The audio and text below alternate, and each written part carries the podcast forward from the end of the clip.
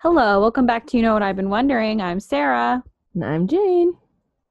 How's it going? Uh, it's going okay. Uh, I'm working very long hours right now, so I'm like, mm. I'm working yeah, seven, I get that. seven to five. Um, that is long. It's a lot of hours. It's fun, though, because the kids are cute, and it's, I don't know, pretty, I feel like hanging out with such little people, like, time mm-hmm. kind of goes by fast, and they're so, like, cute and excited about everything that yeah, that's nice. You kind of force yourself to be like, ah, all the time. Right, right. So, I, I te- so like, I tend to be fine getting through the day, and then I get home and I crash. But luckily, I'm only working four days a week, so I have ample weekend time to yeah, recuperate. That's good. That's How good. How are you? I'm good. I have kind of a wild story. So last week, um, so our roommate, Kelsey, that we've spoken about is yes. moving to Texas, but we we might have mentioned that she has a hamster. Hamster's name is Susan. Susan is named after my mother. What and happened? Last week I was at Kelsey's house here in Pennsylvania where we grew up, and Kelsey was in the other room, and I was looking at Susan, who was out and about in her little in her little cage, and the top it does the cage doesn't have a top because it's pretty deep. Yeah. Um, and I had my hand hovering over the cage, and I'm going to tell you why she did what she did later based off of Kelsey's explanation. But at the time I was not okay. I had my hand hovering over the cage, and Susan is standing on top of her like little log house, and she jumps up and sinks her teeth fully around my finger, like full jaw locked down on my finger. My reaction was to scream and move my hand away, but she had locked onto my hand. So Susan goes flying, and All she lands. Same thing happened to my hamster Nelson, and he was never the same after. He used, he had such a bad biting problem. Anyway, he, what happened? Just she flew across the room and landed in a trash can. I saw her hit the oh! trash can, and she slid down the trash can. The trash can was empty. Thank God. And thank God it was like a big, deep, tall trash can. Otherwise, I was I was like a, immediately afraid. I was like, Kelsey's dogs are going to run in here. They're going to try to snatch her. She for about four seconds, like completely still, longest four seconds of my life. I thought I had killed her. I was like, I just killed Kelsey's hamster. But then she pops back up and starts scurrying around like she was pranking me. Like, she wanted to trick me. And I literally, like, I screamed bloody murder. Kelsey was like, what happened? It was so scary, and I just put her, I picked up the trash can, and I kind of dumped her back into her cage, and she kind of ran around. She immediately got something to eat, was like, wow. Kelsey was out of the room filling her water. Like, it was nuts. I found out, I put my hand over the cage in such a way, and you're supposed to put it when your palm, with your palm facing up, because uh-huh. palm down mimics the claws of hamsters' natural predators, like birds. Birds. um, so she might have thought I was a bird. And that's why, but she like left the ground to jump up and bite me. Like I was, my hand was not really near her. I was like resting my arm on the cage to get a better look at her, but my hand was not really near her. It was truly terrifying. I like almost cried. I was so afraid. I was like, oh my God, I thought I killed Kelsey's hamster. Kelsey was like, I care about your finger more than I care about my like pet, my small pet hamster. I was like, aww. I would have I would have died. Like if I had killed Susan, I would have felt I'd never would have realized. It was so horrific. Oh my God. But the four seconds that she lay completely still, I was that was the longest four seconds of my life. And I felt purposeful. It felt targeted. It felt like she was like, I'm gonna scare her. Nah, I'm just kidding, I'm fine. And I was like, ah! Why do hamsters like to fake people out like that? I've told you about when my hamster Nelson literally went missing for like three days on an yeah. island. And then came oh back like, hey. I was oh like, what kind of games are you playing? It was, I like, I didn't forget about it for many days. And I kept feeling like her, like her little teeth were around my finger. Like a, I had that, that phantom feeling. It was yeah. awful. That was that happened last week, and I've been thinking about it constantly ever since. Also, did you notice was, that Kelsey's uh, mom also uh, liked my payment to you that was for your actual mother, but I t- I called it for Susan parentheses not the hamster, and Kelsey's mom saw it and liked it. That's so funny. Oh my God. I had a funny story at daycare today that I was I was like, I have to tell Sarah this. She'll find it so funny. And now I'm trying to remember what it was. Oh. Uh, it, I don't think this was it, but this is another funny thing that happened to me, was one of my kids today, um, and she's four, asked me, where, where did you get your scrunchie? And I said, uh, I don't remember. And she said, oh, well, where did you get your hair? And I went, um, I grew it from my head. And she went, oh, really? Like, real, like super judgmentally. And I was like, why? Where did you get your hair? And she goes, um, I had it when I was born. Oh, excuse me. Well, let's well, get to it. Let's get to it. Oh, oh, I have another funny thing, one funny interaction with a, a child today. There was this mm-hmm. one kid who was the last one to get picked up, so I was sitting and, and playing with, like, the magnetic tiles with him, and I started singing something to him. I don't remember what it was, but he looked at me and, like, dead-faced went, you need to stop, because when you sing, it hurts my ears. Oh, I wasn't shady. Even singing loudly. I was, like, singing under your breath. Kind of yeah. quietly. I was like, ow! I'm sure it's not the quality of your voice. I think it's just like a sensory thing. Yeah, and I'm sure he just hears that all the time. Like, like this is what you say in response to a noise that you don't want to happen anymore. And he was just right. like, he's singing. That's odd to me. That hurts my ears. Like, anyway. All right. Wow. So you asked me about a rather dark topic, mm-hmm. but one that's, you know, kind of good to be educated on, because I honestly knew like nothing about this. Yeah, I knew I don't that know it happened, and it mm-hmm. came up recently uh, when people were. Uh, I just heard it on the news that the U S is in fact the only country to have dropped a nuclear weapon. Yeah. Um, and I was like, oh, you're right. Mm-hmm. But again, I didn't know um much about it. So yeah, and it's the anniversary of this happening, like in a couple days, isn't it? You'll tell um, me. It's August sixth. Okay, yeah. Is the so, anniversary. So it's in a couple weeks. Yeah. Um, next month, early next month. Mm-hmm. But that brings me to, in fact, my first bullet point, which is, on August sixth, nineteen forty-five, during World War Two, which lasted from nineteen thirty-nine to nineteen forty-five, mm-hmm. an American B twenty-nine bomber dropped the world's first deployed atomic bomb over the Japanese city of Hiroshima. The explosion wiped out ninety percent of the city and immediately killed eighty thousand people. Oh my Tens God. of thousands more would later die of radiation exposure. Oh, Jesus, that's so many. It's nuts. Three days later, a second B twenty-nine dropped on another uh, dropped another A-bomb on Nagasaki, killing an estimated of forty thousand people, and they had a similar delayed mm-hmm. um mortality rate bec- due to um, nuclear uh, radiation exposure. Yeah, yeah, yeah. Mm-hmm. On August fifteenth, Japan's Emperor Hirohito announced his country's unconditional surrender in world in World War Two in a radio address, citing the devastating power of a new and most cruel bomb. So overall, uh, the intention of these bombs was to end World War Two and to get right. Japan to surrender. Mm-hmm. Now let's rewind a little bit from all that. Let's go back mm-hmm. to like the, the entire history of this. So even before the outbreak of the war in nineteen thirty-nine, a group of American scientists, many of whom were refugees from fascist regimes in Europe, oh. became very concerned that Nazi Germany was researching how to build their own nuclear bombs.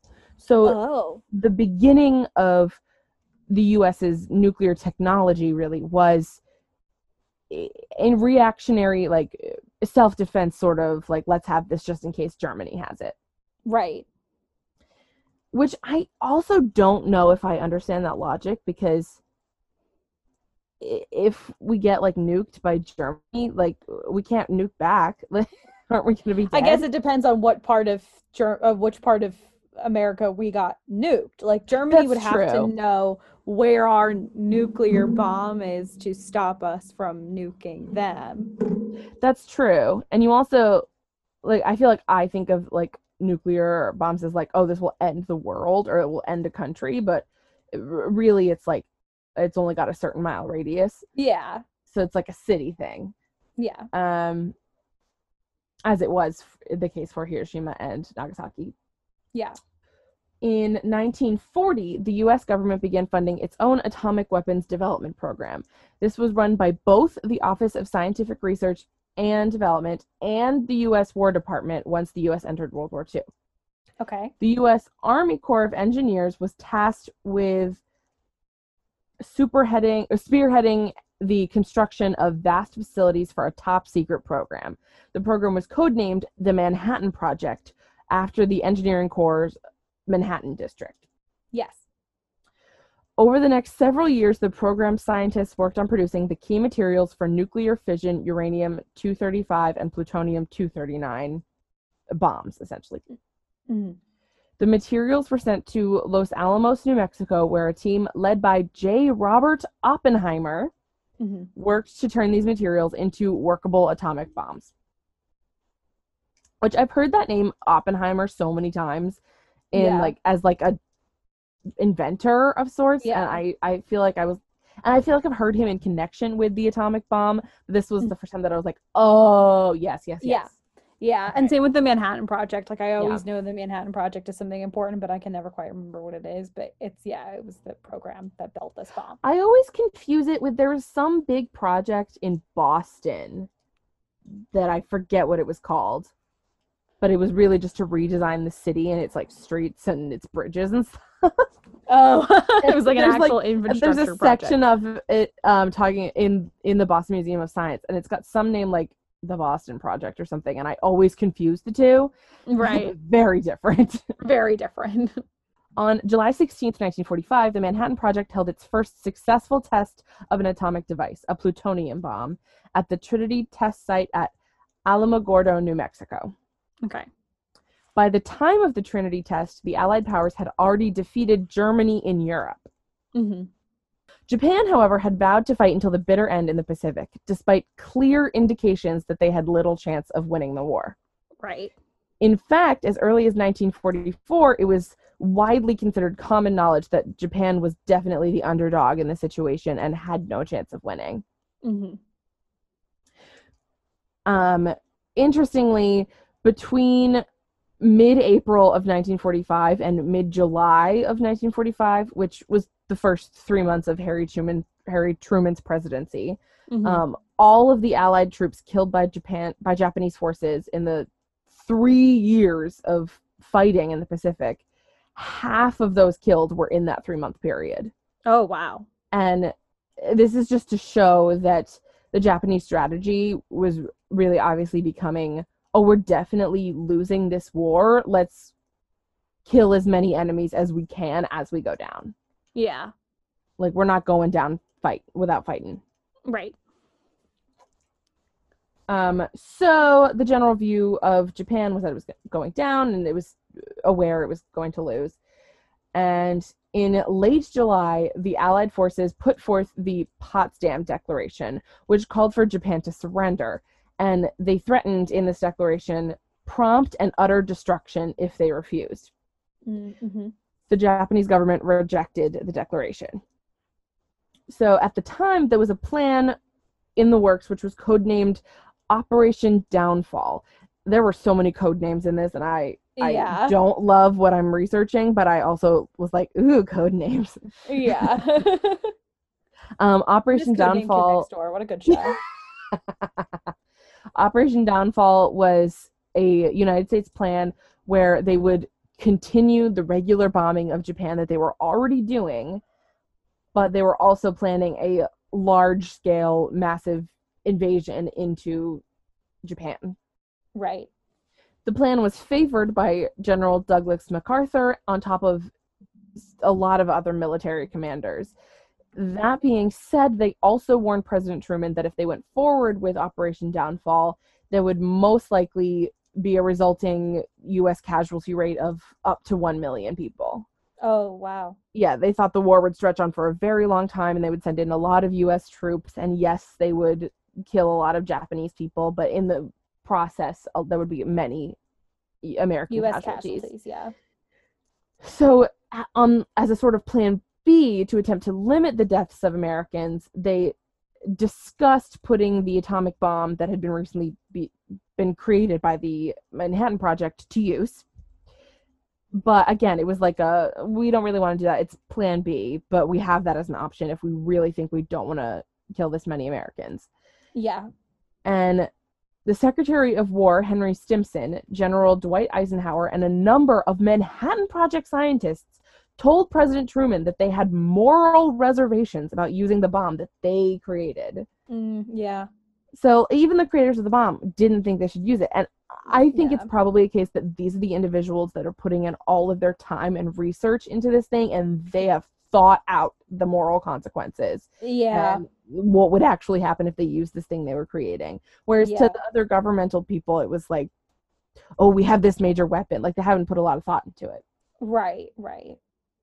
And it's also the debate about, oh, do we kill a lot of people over a long period of time, many of which will be Americans, or do we kill still a lot of people but not as many all at once and just get it over with? Yeah. Um, ultimately, Truman decided that using an atomic bomb would cause less American casualties and it would end the war quickly.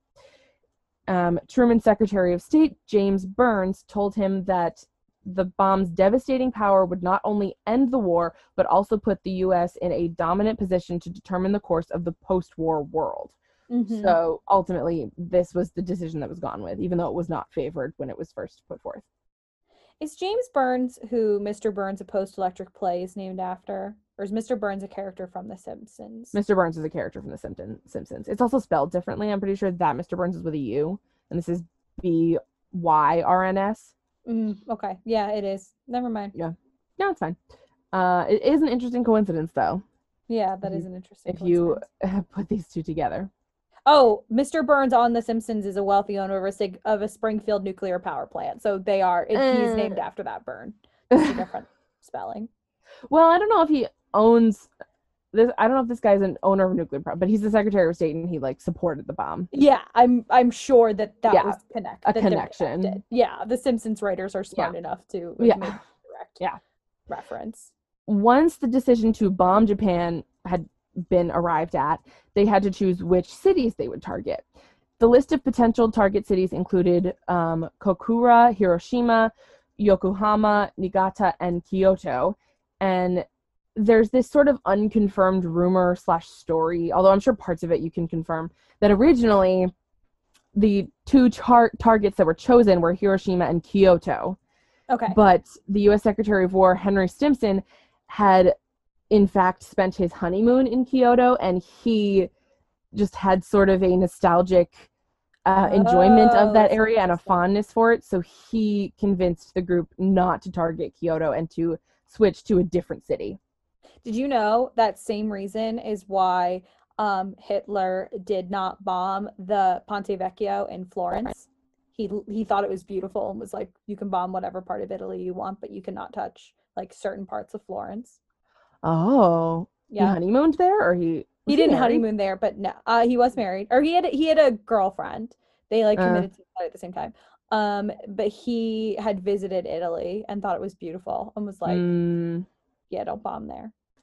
It's it's just so dumb how, like, a passing whim of a man in power can change the lives yeah. of so many people. It's true. And it was the, I think he did the same thing in um Krakow in Poland. Mm. Like, old city in Krakow was preserved for, like, visual reasons. It's really, it's really odd, stuff like that. Mm-hmm. Before the attacks on Japan, the U S Air Force airdropped pamphlets throughout Japan warning of what they had already said of the prompt and utter destruction of Japan, and th- it said that that was on its way. And people who argue in support of the bombing say that these pamphlets constituted a fair warning for the citizens of Hiroshima and Nagasaki to flee, um, and that it's basically their own fault that they didn't. Now, one, this is the worst victim shaming I've ever heard. Yeah, um, that's terrible. Like, you just killed a bunch of people. Don't blame them. I know. And two, these pamphlets did not specify that the destruction coming from the U S was going to be a nuclear attack, and it didn't specify where in Japan it would be. So it, there's what? literally no way that Japanese you citizens just, like, could leave have Japan. Oh my gosh, that's so frustrating. I mean, maybe, but also, like, where are you going to go? Like, you can't go right. to the U S You're not going to be treated fairly there. They couldn't go to China. China was, like, in the middle of its crazy communist regime, I think. Or maybe not yet. I don't know. They couldn't go to China. They don't get along. Um, that's nuts. That's so terrible. It, it's just a dumb argument. Hiroshima, uh, at the time, was a manufacturing center about five hundred miles from Tokyo, and it was selected as the first target. Now, I will say that um, today it has sort of been rebuilt and is now, again, a center of manufacturing for Japan. So it's I'm not glad like, they were able to rebuild it. Yeah. Yes. I'm sure there were many years of, the, of work to get back to that, but um, I think that was one of the reasons why this place was chosen. Mm-hmm. So the U S had a base on the Pacific island of Tinian, and the bombs were sent there. The first bomb was a nine thousand pound uranium two thirty-five bomb. The bomb was codenamed Little Boy, and it was yeah. loaded onto a B twenty-nine bomber plane called the Enola Gay, which was named after the mother of the pilot of that plane, Colonel Paul Tibbets. Mm. At eight fifteen a.m., the bomb was dropped by parachute. It exploded two thousand feet above Hiroshima in a blast equal to twelve to fifteen thousand tons of T N T. Wow. And it instantly destroyed, destroyed five square miles of the city. It was expected that this would elicit Japan's immediate surrender, which technically it did not, but uh, they only waited three days to drop the next one. Mm-hmm. Which then after they dropped the second one, it was another like six days until they actually surrendered. So I'm confused by like how long they consider too long to wait for a surrender. Yeah. I think they just like I had these two I guess it would and they were yeah. kind of itch- I think it would depend too, like if they expected that the leaders like I think when you have destruction on that sort of scale, that they expected the leaders to like react in a certain amount of time, but it also could be that the leaders didn't react in that time because of the level of destruction that like they had focused all their efforts on rescue, that like they weren't mm-hmm. thinking about diplomacy necessarily that much when you have destruction on that kind of scale. I also, it, it dawned on me while I was um, do, researching this that at first I thought, well, why didn't they go for Tokyo? And then I was like, oh, you don't want to get the central city where the government is, because then there is no government to surrender to you and you just leave a country in chaos. Yeah. That doesn't help you to control that country. Who knows? Yeah. So on August ninth, because they did not receive a surrender, um, Major Charles Sweeney flew his plane called, it's Boxcar, but it's not spelled like B O X C A R. It's spelled B O C K S K C A R. Interesting. Um, but also it came from the U S base in Tinian. And for the second time in this story, Nagasaki was not the intended target. Um, he was supposed to take the bomb, which was codenamed Fat Man, to the city of Kokura. But as he was flying there, he saw that the city was under a thick layer of clouds. So visibility was bad. So Sweeney decided to initiate his backup plan and backup plan and fly to Nagasaki. So I thought it was just, like, really eerie that twice in this story, Nagasaki wasn't the intended target. And then and ended up. Some little yeah. detail happened that caused them to switch to there. Yeah. Like, that's uh, so bad. That's so weird. So creepy. Yeah. So at eleven oh two, the bomb, again, codenamed Fat Man, was dropped. And it was considered to be a more powerful bomb than Little Boy. Uh, it weighed nearly ten thousand pounds, whereas the other one was nine thousand. And it was built to produce a twenty-two kiloton blast. The bomb codenames Little Boy and Fat Man are apparently references to the nineteen forty-one film The Maltese Falcon, um, mm-hmm. which the creator of these bombs, Robert Serber, was a fan of. Um, mm-hmm. This theory is like kind of true. We know Fat Man is a reference to that movie because a character is referred to that several times, but the character that they think Little Boy was named after is never actually called Little Boy in that film. Mm. So uh, people think Fat Man... What I think is the case is that Fat Man was chosen in homage to that film, and then Little Boy was called was what the other bomb was called because it was just smaller than the other one. Yeah. So they're like, well, this one's the Fat Man, and this one's the Little Boy. Right. Um. However, because of the topography of Nagasaki, uh, being that it was, it's made up of narrow valleys between mountains. Mm-hmm. Um, the bomb was interrupted by the mountain range around it, and it didn't have as great of like an impact diameter that it was, that it could have, that it was capable of. Uh, so because of this, the destruction was two point square miles, whereas mm. the one that was smaller and less powerful had a five mile, um, right. five square mile destruction zone. So that was like, I guess, kind of one way that it was made not as bad as it could be, but still, like, I'm sure that also, because you're surrounded by mountains, there's probably a lot of like earth, like what's the, not mudslide, um, avalanches. Upslide, I'm yeah. sure there's other geographical things that you're not going to, and again, no one yeah. got out easy here. Uh, yeah. Um, so at noon on August fifteenth, six days later, um, Emperor Hirohito, as I said, announced the surrender, and that day was celebrated in the U S and other allied nations as V J Day, which stands for Victory in Japan. Mm-hmm. The formal surrender agreement was not signed until September second aboard the U S battleship Missouri, anchored in Tokyo Bay. Mm-hmm. Here are just a couple more facts to add into the group. Um, the bomb blast in Hiroshima was of such intensity that it permanently burned the shadows of people and objects into the ground. They're called Hiroshima shadows, and they're really eerie and creepy, and some have faded or have been destroyed over time, but some have been preserved and put in museums. Um, one I kept seeing online is literally of a little girl jump roping, and I can't tell if it's real or not, or if it's just mm. like, I don't know, like an artistic um, yeah. addition to the group. But all of the shadows are literally of people going about their daily lives. Um, mm. It's creepy. Um, some of them are of objects. Um, yeah, it's just a very odd scientific phenomena that created this uh, creepy thing that's very haunting, in my opinion. Um, one of the few buildings left standing after the blast in Hiroshima was um, the Hiroshima Prefectural Industrial Promotion Hall, which was a multifunction, multifunctional building built in nineteen fifteen that was used for research and design consultation, but now is called the Atomic Bomb Dome because the top of the building is this dome. Um, and it's also called the um, Genbaku Dome, and it is now a UNESCO World Heritage Site, and it is part of the Hiroshima Peace Memorial. Oh. Uh, and it's this, it's this building that is often gone to for... Um, you know, celebrations of peace and yeah. memorial um, festivals and things. Um, Hiroshima and Nagasaki are now both sites that very often draw peace activists. Uh, Hiroshima, as of now, has returned to being a thriving manufacturing city, as we said at the beginning. In May of twenty sixteen, President Barack Obama became the first sitting U S president to travel to Hiroshima.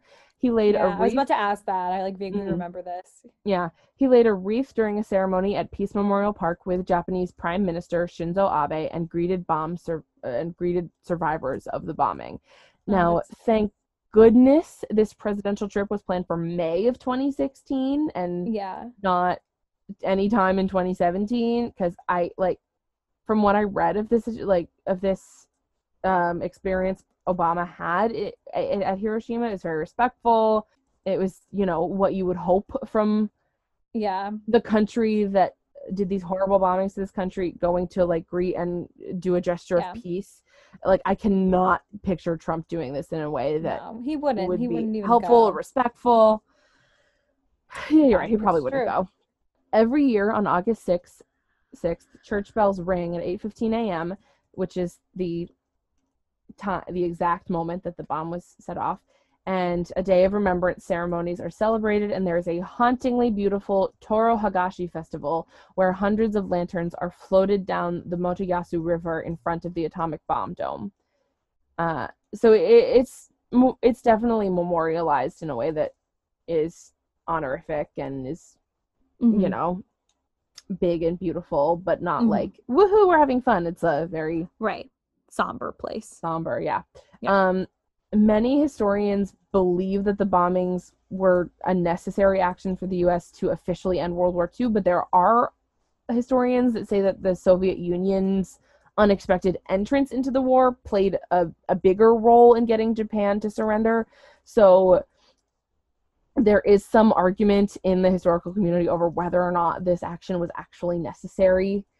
Um, I don't know um, as much as I should about the time and how badly the U S felt that they needed to get out of the war as quickly as possible. Yeah. So it's kind of hard for me to have an opinion on that point. I, I, I'd like, like out of context, I'd be like, yeah, it's never necessary to do such violence. But again, mm-hmm. I don't know.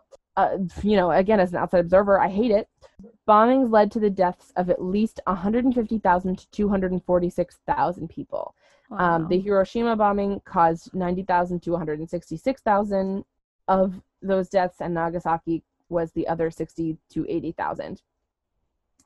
Interestingly, neither the bomb that was dropped on Hiroshima nor the bomb on Nagasaki was the most destructive World War Two bombing attack on Japan. Oh. Yeah. In nineteen in on March fifth of nineteen forty-five, there was another attack from the U S codenamed Operation Meeting House, which was a um, more typical bombing attack. It wasn't a nuclear bomb. Air raid, an air raid. Yeah. Like fighter pilots dropping. It was a, a napalm attack carried out by three hundred thirty-four B twenty-nine bombers, um, and it was a the U S troops just firebombed Tokyo.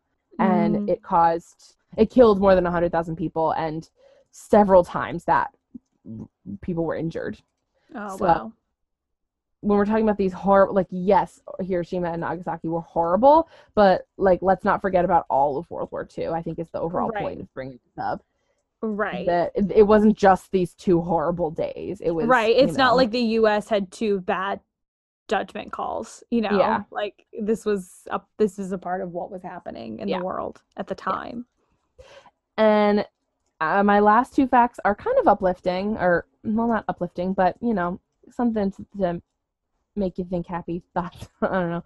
Um, oleander is the official flower of the city of Hiroshima because it was the first plant to blossom again after the atomic blast.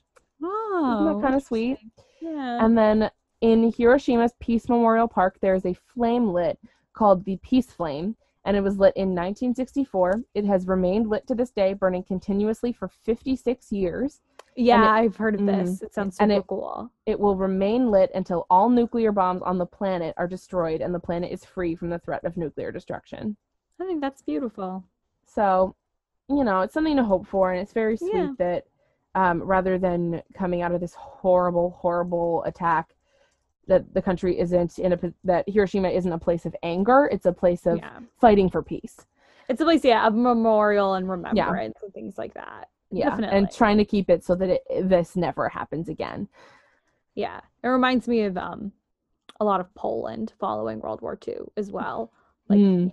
you would think that they would be a really angry community considering how many Jewish Poles and non-Jewish Poles were murdered. Mm-hmm. Um, and how much their country and government was destroyed. But it's not, it's like, it's not an angry place mm-hmm. at all, which I think is a testament to the people there and their values, which is kind of hard for us as Americans to imagine because Americans are very hot-headed in general and very uh-huh. righteous, you know? Uh, yeah.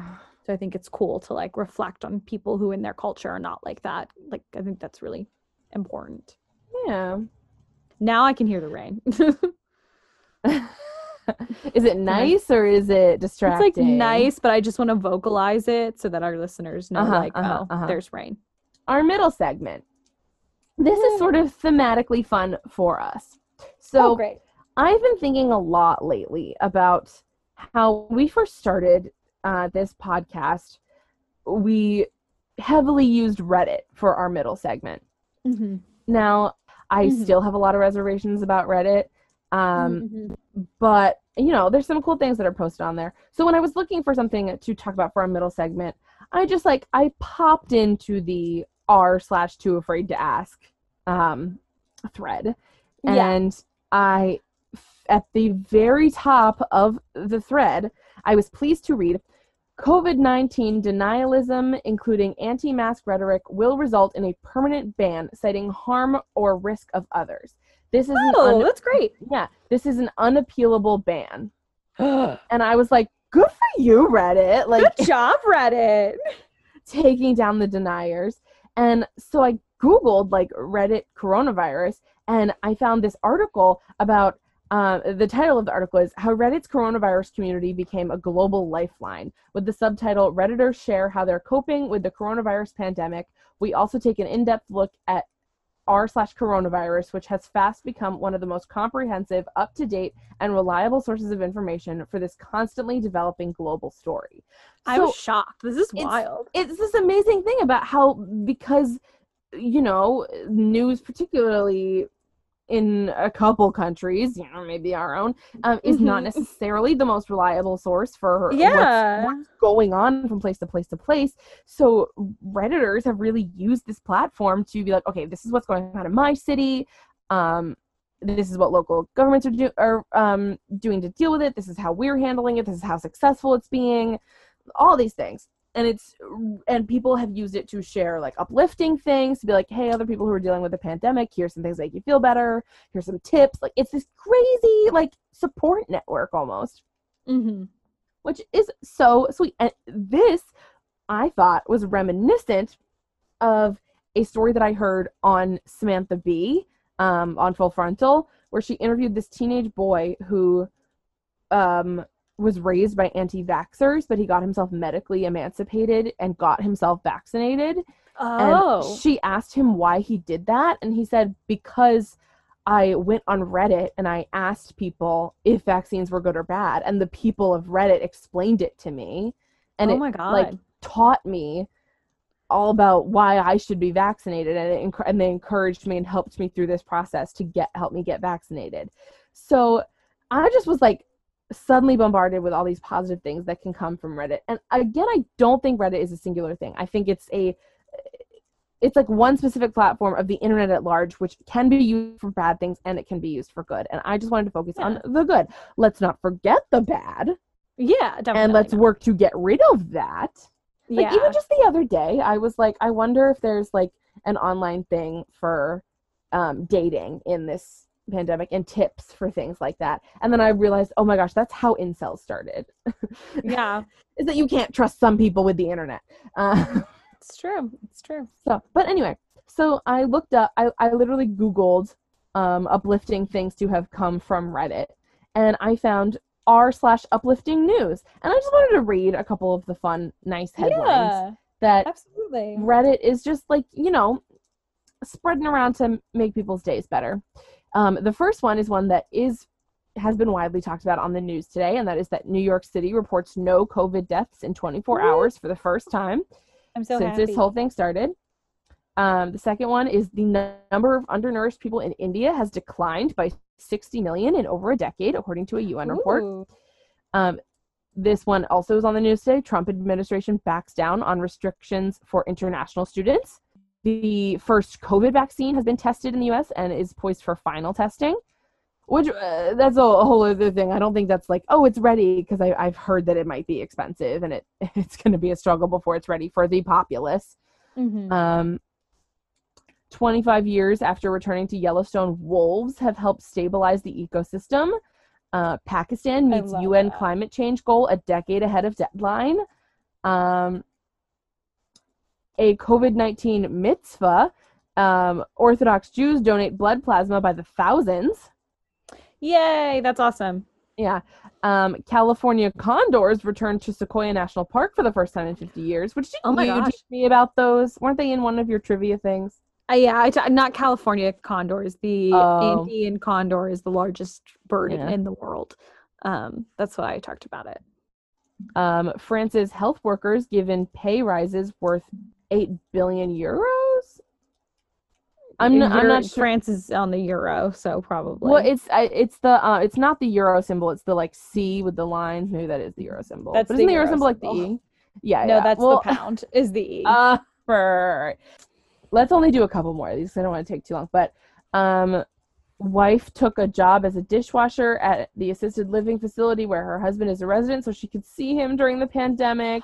That's oh, that's such a sweet story. That's one of the things my grandparents. But it breaks my heart that she has to do that because well, we that's should one just, of the like take care of each other so that she could see her husband. I know. Well, that's one of the things that's my grandmother is struggling with right now, is because she wants to be with my grandfather as much as she possibly can. But right now the assisted living facility isn't letting non-residents inside the building, and she's not a right. resident yet. So, right. I mean, what my cousin and my aunt did in one of his first days that they were there is they made a bunch of big signs that said, like, hey, Grandpa, how are you? And they, like, went outside his window and held them up, which yeah. was cute. But she can't do that. Like, right. That's too difficult. And also she can't figure out how. Like, it, it's just a lot. Um, yeah. But I don't know. Anyway, so my overall point is that there are really sweet things that have resulted from Reddit, not just incels and other things like that. Like, there are a lot of people spreading hate on this community, but it was just really nice to see that there are people that are actively trying to combat that and spread some happiness and yeah, good that knowledge. Nice. That's very nice. I think that's yeah. very sweet. I agree with you. Um, let's transition and talk about hospitals. Because I guess we should all know more about hospitals right. now that there's a national pandemic. One of my students today, sorry, this is related, but a tangent. We got these, like, um, magnetic doll things that you can put different outfits on them. And we have, like, a doctor outfit them. and no. uh, a firefighter outfit and a superhero outfit. And she was playing with one of them today, and she put on, like, an all-doctor outfit, like doctor, mm-hmm. like a Doctor Scrubs and a stethoscope. And anyway, it looked like a doctor from, like, the neck down. But then she took the superhero mask and she put it on the doll's face and went, because doctors are heroes too. That's really cute. I was like, I'm not, that, that got me. So, hospitals. Hospitals are actually ancient establishments. Early hospitals emerged from ancient Egypt and Mesopotamia, my favorite ancient cultures. In these cultures, we love Mesopotamia. And, I do. In these cultures, temples and priests who performed healing duties um, used part of the temple compounds to treat illnesses. Early surgical practice dates back to two thousand B C E. Most notably, they were doing C-sections and boil removal. Gross. Um, I know C-sections are, like, a necessary thing and they're safe now, but old-timey C-sections make me anxious. Like, yeah, yeah. In ancient Greece, temples devoted to healing gods served similar hospital functions where people could come and go to receive health care. At the dawn of urbanism, so city building, hospitals mm-hmm. became important to establish containment areas for diseases as they spread more quickly. They were doing this in, like, fifth century C E. They were like, yeah, let's contain all the diseased people in one area, which is super smart. In the late sixth and fifth centuries B C E, the Achaemenid, Achaemenid Persians, that's how you say it, established an early teaching hospital in Egypt. Again, this is B C E. During the Roman period, structures known as valetudinaria Sec- were secular facilities devoted to healthcare of soldiers and gladiators. Um, and then it started, and then we entered the Christian period, C E. And by late fourth, fifth century C E, Christian leaders had passed edicts to build dedicated hospitals separate from religious temples. So this is when we saw the transition of hospitals from being um, uh pagan establishments to Christian establishments. But even from the beginning, hospitals have always had a religious undertaking, because before there were doctors, there were, like, priests and healers and things like that that were very spiritually connected. Well, it kind of makes sense that, like, religion, if if interpreted correctly, um really calls for taking care of other people. And back before you have doctors, like, who's going to take care of the sick? Right. I mean, I'm about to talk about I'm about to talk about why this specifically applies to Christian people, but also back then, like, they believed that, like, healing happened through God. So you mm. like only God had the power to heal you, because, like, this yeah. wasn't science based. So of course it's the yeah. religious leaders that had to take care of you, you know, because it was, like, literally in God's hands was the idea. Um, this, mm-hmm. so Christians sort of taking over the religious temples, um, or taking over hospitals away from religious temples, was deeply motivated by Christian interests in following New Testament teachings on healing, because Jesus, after all, was a healer. And this was a really big pillar of his beliefs, was that, like, oh, to yeah. heal and take care of your neighbor. The hospital in Constantinople, as we know, which is now Istanbul, Istanbul the Constantinople. is one of the first known hospital buildings. Um, the first true known teaching hospital was the Academy of Gondishapu in what is now southwest Iran. It was established by the Sassanid Persians in the in fifth century C E. Groups of medical scholars who had been banned by the Byzantine Empire for being Nestorian Christians. I don't know as opposed to what other type of Christians, but Nestorian Christians were removed from Byzantine Empire, um, came to Gudishapur as refugees, and they founded an academy with devoted facilities for healing and surgery, but also an academy that would teach future doctors. So this is the first time that we saw doctors being apprenticed to be doctors and not like priests or healers. Mm-hmm. Early concepts of anatomy were also developed here, and real scholarship in the medical field with an associated medical facility. So not only were they going to the medical facility for needs, but they were learning directly in it. Um, by the sixth and seventh century C E, the institution likely became the most important medical center in the world. The academy attracted physicians from much of the ancient world, including India and China. Medical students were required to work closely with their educators, and they became apprenticed in the practice while working in the hospital. But this academy eventually fell to disrepair with the Muslim conquest of this area. Their knowledge and training was transferred to Baghdad, and that city became the new center for medical education. And I think there's a lot of stereotypes about people from Southeast Asia, like needing to be doctors or scientists, and that is a stereotype, but I do think that comes from the fact that the earliest hospitals and the earliest established um, sort of medical practices did come from that part of the world. Yeah, so their culturally practice- medicine right. is important to them. Yeah, exactly. Their practices were incorporated with Indian medicine because of the proximity of Baghdad to India.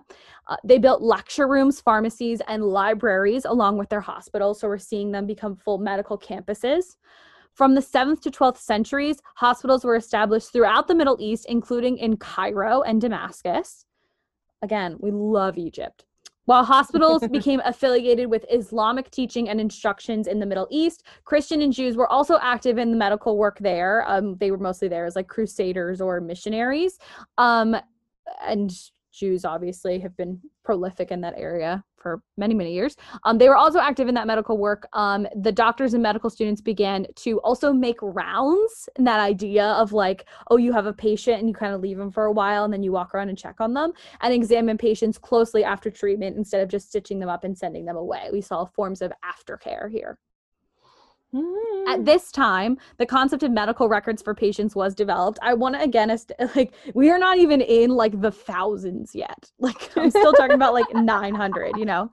Doctors would record patient information and the results of treatments as they visited patients before and after treatment. Again, we're we're talking about recording symptoms, recording side effects, like really important stuff here. Surgery was also practiced where medical students could observe, and medical books were written about surgical practice and anatomy to be passed on. Again, this idea of teaching really was founded in the Middle East. The development of the pharmacy was also first established by Middle East doctors as a separate science of medicine in the ninth century C E, and it was its own department that was affiliated with hospitals and medical departments.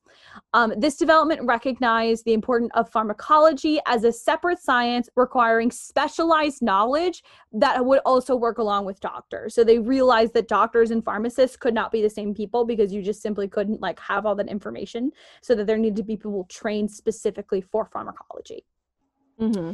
In Europe, around the same time, hospitals were even more closely tied to religious institutions and, and the Catholic Church specifically. Monks and priests would often work and run these institutions where they had to train in medicine and religious knowledge. Monks and priests all kind of had special trades, and so one of them could be medicine. Mm-hmm. So some would be trained in medicine, some would be trained in like interpreting the Bible, um, but they all came from monks and priests and religious houses. This it's relation like call the midwife. I know, again, that's still like years and years later, but yeah. it's a it's a group of nuns that are midwives. It's the same thing. Yeah, this relationship established the foundation of religious hospitals today. Um, Jeffrey Blaney, who is a historian, likened the Catholic Church and its activities during the Middle Ages to an early version of a welfare state. This is a quote from him. Mm-hmm. It conducted hospitals for the old and orphanage for the young, hospices for the sick of all ages, places for the lepers, and hostels or inns where pilgrims could buy a cheap bed and a meal.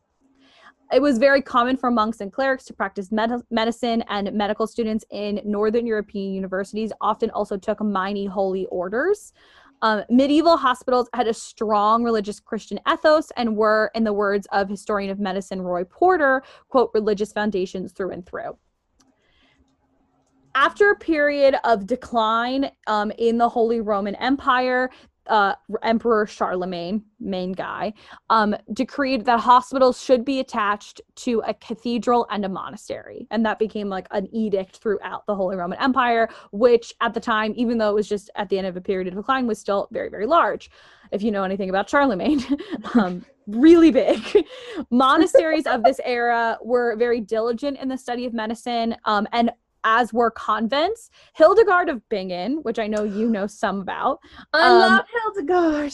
Yeah, we saw a musical about her. She was a doctor of the church and is among the most distinguished of medieval Catholic women scientists. Thank you for the ladies. Um, Although in that addition, musical didn't make me love her. I loved her before I saw the musical. Well, she wasn't a perfect person. And then I was um, like, oh, you're kind of strange. She's very strange, but that's fine. Um, in addition to her theological works, Hildegard also wrote Physica, which is a text on the natural scientists, as well as Causae et Curae, which is causes and cures. Hildegard mm-hmm. was well known for healing powers, um, which involved actual practical implications of tinctures, herbs, and precious stones, as opposed oh! to like... I'm sorry, I'm confused Hildegard with the character that um, Grace McLean played. Yes, a different no, person. She was, yeah, okay, different. Yeah, again, still not perfect, but better. Mm-hmm. Sorry. Um, no, it's okay. So even though she was like a deeply spiritual person and she did have spiritual practices in her medicine, like the it, there's proof that the tinctures, herbs, and precious stones that she used like actually had medicinal purposes um, mm-hmm. and were medicinally successful. Most monasteries would offer shelter for pilgrims and an infirmary for sick monks, um, while separate hospitals were founded for the public. So monasteries were meant to take in outsiders, and they established hospitals for locals and civilians. Mm-hmm. Crusaders also established several new traditions of Catholic medical care in the places where they conducted the Crusades. The famous Knights Hospitalier arose as a group of individuals associated with an um, Amalfitane hospital in Jerusalem, so an Italian hospital, um, which was built to provide care for poor, sick, or injured pilgrims to the Holy Land. So it was a hospital built, spe- built specifically for other crusaders, but also people seeking the Holy Land in Jerusalem, which is cool. I don't love the Crusades, but that's nice. um, Catholic scientists in Europe, um, many of whom were clergymen, made a number of important discoveries which aided the development of modern science and medicine. Catholic women were among the first female professors of medicine.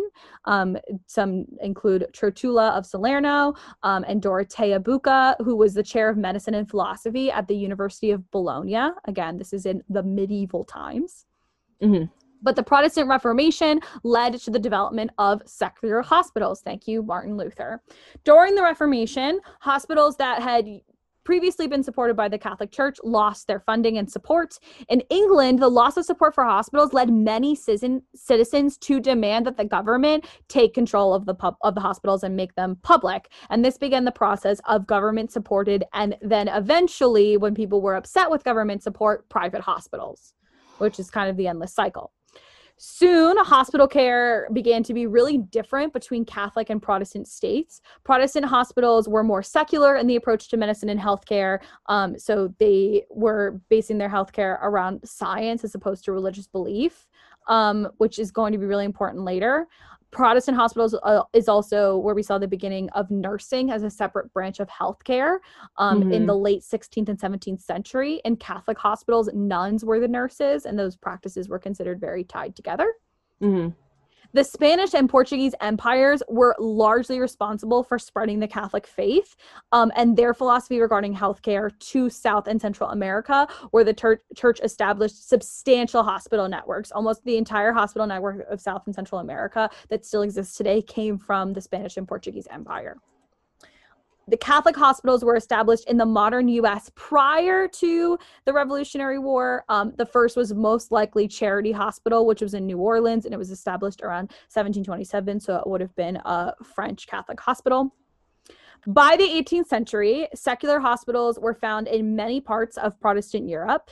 This led to the idea that hospitals should be separate from church institutions, and they also started a wave where doctors were no longer required to have religious and medical training. So it took until eighteenth century in Europe for doctors to only have to study medicine and not religion. Mm-hmm. This was also during the Age of Enlightenment, where the concepts of departments or wards within hospitals also developed. Patients began to be differentiated between those with acute or less severe symptoms, as opposed to emergency symptoms, and then also by the type of condition they had. This is when we were seeing, um, you know, chronic illnesses in one area, intensive care, um, outpatient, that all developed in the Age of Enlightenment. Private hospitals, um, with those funded by independent wealthy dividual, individuals, um, began to appear in major cities such as London in the eighteenth and nineteenth century. Around this time, healthcare was not always easily accessible to the poor, so many wealthy individuals took it as their responsibility to build hospitals. This was before the idea of universal healthcare, um, which obviously exists in many places now, but did not at the time. Or universal healthcare that's not religiously tied. Like, any Catholic person could go to a Catholic hospital, but they have to be aware that their practices are deeply di- tied to the Catholicism, and therefore they're not going to be able to get the medical care that they need per se, which I will get to. Um, this, in effect, replaced the church as former patrons of hospitals in places where Catholicism had already been removed, private hospitals being the replacement. It was during the eighteenth century as well that Europe began adopting something that was already practiced in the Middle East for centuries, which was making hospitals teaching hospitals, as I mentioned before. So the Middle East had been doing this since the eighth or ninth century, and it took nine hundred years for Europe to start doing that. I really need to stop every time you say the phrase teaching hospital and go, oh, like Grey's Anatomy. Oh, I also, when I was reading this, I was like, like Grey's Anatomy, because every two seconds in Grey's Anatomy, they go, this is a teaching hospital. It's like, okay, we're well aware at this point. But apparently they've been doing it for hundreds of years. Right. Well, they've been doing it in, in the Middle East for hundreds of years. But I think that really shows how, like, close religious ties were in mm-hmm. Europe, that they were like, oh, we're a Catholic hospital. Like, we don't need education. We only need faith, that it took until the seventeen hundreds. Mm-hmm. Um. Practical anatomy was still rarely taught in medical colleges that were developing, even though this had been already been in the practice in practice in the Middle East for some time. Like, we were just really slow on the uptake, again, because like we were, or not we, because I wasn't there, but like Europeans and our European ancestors were Shocking like twist, Sarah is immortal. I- but I really, it doesn't, it, it never didn't say this anywhere that I was reading about this, but I do think it was kind of racially based, that they didn't trust the Southeast Southeastern ethnic people mm-hmm. to actually, you know, know what they were talking about. They were like, well, we're, we believe in God, so we have everything we need. Like, I yeah. believe that's the influence there. But it was during the Crimean War that Florence Nightingale, wrote, who I know very little about, but every time I hear about her, I'm like, I think we like her. She could have been racist, you know, like, I don't know. But I'm appreciate I'm appreciative of her because she wrote her influential book, Notes on Nursing, that helped develop nursing into a profession in Europe. She mm. utilized money raised to establish a training school at Saint Thomas's Hospital in London, um, which made that the first hospital to formally train nurses, I think, in the world. The Roman Catholic Church is still the largest non-government provider of healthcare in the world. It has eighteen thousand clinics, sixteen thousand homes for the elderly and those with special needs, five thousand five hundred hospitals, and sixty-five percent of those are located in developing countries.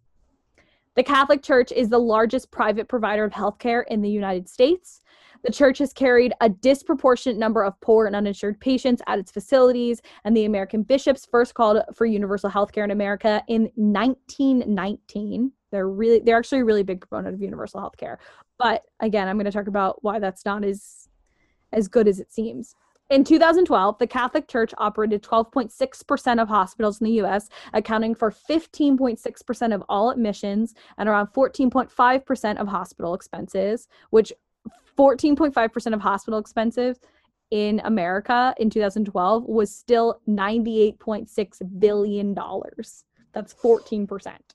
Ugh. Insane. Roman Catholic medical facilities refuse treatment, which run counter to their beliefs. A big example and a big one is contraception is a treatment that is not provided, and complications due to existing co- contraception may not be treated. Over the past several years, a wave of proposed and completed mergers between secular Roman Catholic hospitals, um, secular and Roman Catholic hospitals, have increased the numbers of Americans who will have to rely on a religious hospital for their health care. This is an issue because hospitals are barred by church doctrine from performing many procedures. This means putting at risk um, individuals' health. Um, and it also endangers the health of society generally. Um, mm-hmm. So again, like a secular church that merges with a religious church, that secular church now has to follow the that church's doctrine. Catholic healthcare providers are bound by the Ethical and Religious Directives for Catholic Healthcare Service, which is a document that was issued by the U S Con- Conference of Catholic Bishops, and that governs how their healthcare providers must handle a variety of issues. This document reads, quote, "The professional-patient relationship is never separated then from the Catholic identity of the healthcare institution." Seattle Times columnist Danny Westerniat wrote, quote, "To get public funding, religious hospitals ought to be urged to abide by the public's healthcare principles as much as possible, not us by theirs. We've never let schools be ruled by a church, no matter how well-meaning.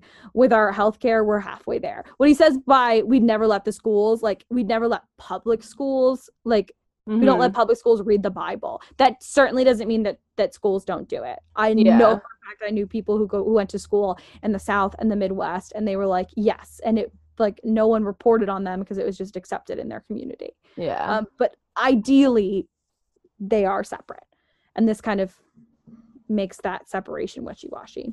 So that's it about Catholic hospitals. Um, Protestant hospitals are not really a thing because Protestant hospitals really led the secular hospital movement. Now that certainly doesn't mean that hospitals, like hospitals have, um, chapels in them. Ho- a lot of hospitals have chaplains there, yeah. um, especially in intensive care units or hospice care. Um, but those, the important distinction is that Catholic hospitals, their medical practices are run by their religious doctrines. And the big, the, the best example that is most universally understood is contraception. There are other examples, of course. I don't know the nuances of the Catholic religion. I was not raised Catholic, so I wouldn't be able to mm-hmm. tell you how they treat other things differently, but contraception is a really huge one. Um, but it, a lot of people do choose to go to Catholic um, hospitals when they can because they provide a lot of free services to Catholic folk. Um, I'm going to briefly talk about... Go ahead. I was just going to say it's kind of a double-edged sword, no matter yeah. what religion is in charge. If that's the only option you have as an affordable option, is this one way of thinking in charge of all of it. Yeah, definitely. Um, I'm going to briefly talk about Jewish hospitals. Mm-hmm. So according to a two thousand eight report, um, Jewish communities in twenty-four American cities founded hospitals in the late nineteenth and early twentieth centuries to address an overwhelming need for the largely impoverished immigrant Jewish population at that time. That need was to provide medical services that weren't readily available elsewhere, that didn't compromise on their religious beliefs, um, and to provide work for a new generation of Jewish doctors who had come over from Europe but were not allowed to practice in other hospitals. Um, American Jewish hospitals were founded starting in eighteen fifty-four, and they served um, indigent Jews who, and part of the reason that these were built was to respond to anti-Semitism that was very rampant in the U S. I'm not saying that it wasn't rampant. It's not, it's not a problem now, but it was especially large when um, Jews made up a very huge portion of the immigrant communities that were coming over at this time. Mm-hmm. Um, so they created opportunities for graduate medical edu- education and medical practice. Um, they also wanted to provide culturally sensitive care to observant Jews and fulfill a religious commitment to healing that it, I do think is universally religiously valuable. Um, those values are just exercised in different ways, which is why it was important for Jews to create their own hospitals. Jewish hospitals were governed, administered, staffed, and philanthropically supported predominantly by Jewish communities. It was a very um, community-centered and mm-hmm. not, they didn't receive a lot of help from outsiders. Um, the American Jewish community felt that by creating their own hospitals, they could spare the the indignity of Christian attempts to convert them um, as they lay on their deathbed. So this is a really huge mm. problem, that they wouldn't treat them unless they converted, or that if they were in a Catholic hospital, there would be pressure to convert even as if they were dying, especially actually if they were dying, because they'd be like, you need to convert now so that you go to heaven. Um, there was, which was a huge problem. Jewish hospitals were also um, refuges that, is my saying that right? Refuge, it's, it's a multi, it's it's a plural, um, that respected the faith of American Jews. Yeah. So they would provide kosher food, an on-site synagogue, the comfort of a rabbi on the staff, um, and a mezuzah on the doorpost, something that they would never get at even a secular hospital, let alone a Catholic hospital. Um, also, because traditional Jewish teaching um, takes has a very specific view on autopsy, Jewish hospitals were also created mm. to reduce autopsies perceived as unnecessary. Um, Jews believe that you have to have your full body in the ground in order to like pass on to the afterlife. Um, so that's why Jewish hospitals were created. Jewish hospitals are uh, something, I don't know about their prevalence outside of Europe. Um, at the time, at most, there were one hundred thirteen Jewish hospitals in America. Now I think there's like five left. Mm-hmm. Um, Mount Sinai, I believe, did start as a Jewish hospital, and now it's a secular hospital, but its name is a of religious connotation. I think similarly, um, Saint Luke's and like any hospital you know of that's like a big chain that's Saint something, yeah. um, I think began as a Catholic hospital, but some of them, again, there have been mergers and they've become like government and public hospitals as well. But that is all about hospitals' association with religion. Oh, thank you. You're I was welcome. Like, go back as far as it did. Yeah, I was really sure. surprised when they were like, "Surprise, Mesopotamia had hospitals." I was like, "I should have known. They had it like, all." I, how, I, geez, like every time we mention Mesopotamia, we should like do something like take a shot. I don't know, the Mesopotamia dance, like. The Mesopotamia dance. Mesopotamia and, and Egypt, they come up a lot. And nineteen sixty-nine. Yeah. Mm, yeah. That'd be like such a good band name, Mesopotamia nineteen sixty-nine. That would be a good band name. I don't think anybody would get it. They'd be like, what does this have to do with literally anything? There's so many band names that nobody gets. Don't that's not a deterrent. It's true. That's I recently true. saw a tweet that was like, no one ever told me that the Beatles is a pun. What? The bee. What? And I was like, how dare you? How dare nobody ever tell me this? I don't think people know. I think they just think that it's a bug, and it probably is. I don't even. I mean, I, that's I not just... how you spell beetle the bug. No, that's not how you spell beetle the bug. But like, wow. Wow. Oh, wow. What a time. What a time. All right. Well, at that, on that note, thank you so much for listening. You can find us on Instagram, Twitter, and Facebook at Y K W I B W Podcast. You can check out our website, I've Been Wondering dot com. We post um, lots of info and extra stuff about each episode. If you like what you're hearing, you can donate to us on the link directly in this bio of this episode in our show notes, or you can consider leaving us a five-star review on iTunes. Very, very helpful. And finally, if you have something that you've been wondering, you can email us at I've Been Wondering Podcast at gmail dot com, and we'd love to put it on our show. Sarah. Yeah. That was cute. She like left the screen for a second, and then as I said her name, she slid back into the frame. Me sliding into your D Ms. Sarah, do you know what I've been wondering? What have you been wondering? I've been wondering about the legality of business owners denying service to people for religious, political, mm, ethical mm-hmm. reasons. Like, what's mm-hmm. what's the precedence? What's in the laws? Mm, what does our Constitution yeah. actually support? Ooh, I love when you ask me about the Constitution. Gets me excited. Let's unpack that. I'm jazzed. Okay, okay, okay. Jane, you know what I've been wondering? What have you been wondering, Sarah? This is literally nothing to do with that. A few Great. weeks ago, back when you were still with me, when you were still here. You make it sound like I when died. You were, when you were mine. Um, um, we talked about something. We should, when I was talking about Australia, um, the H M S Bounty came up. And you said that you know some stuff about that. I want you to talk about the mutiny on the H M S Bounty, a movie I've never watched, and an event I know nothing about. Great, great, great. Woohoo. Yay! Naval drama. Oh, yeah. I should watch that Tom Hanks movie. I'm going to go watch that Tom Hanks movie now. Greyhound. It looks good. I'm excited. It's like the I'm the Captain Now one. What was that one called? I, Captain Phillips. Captain That's a really good movie. I love Captain Phillips. You should also watch Sully. It's really good. I love Tom Hanks. No bad movies. All right. That is everything. Thank you so much for listening. This is You Know What I've Been Wondering.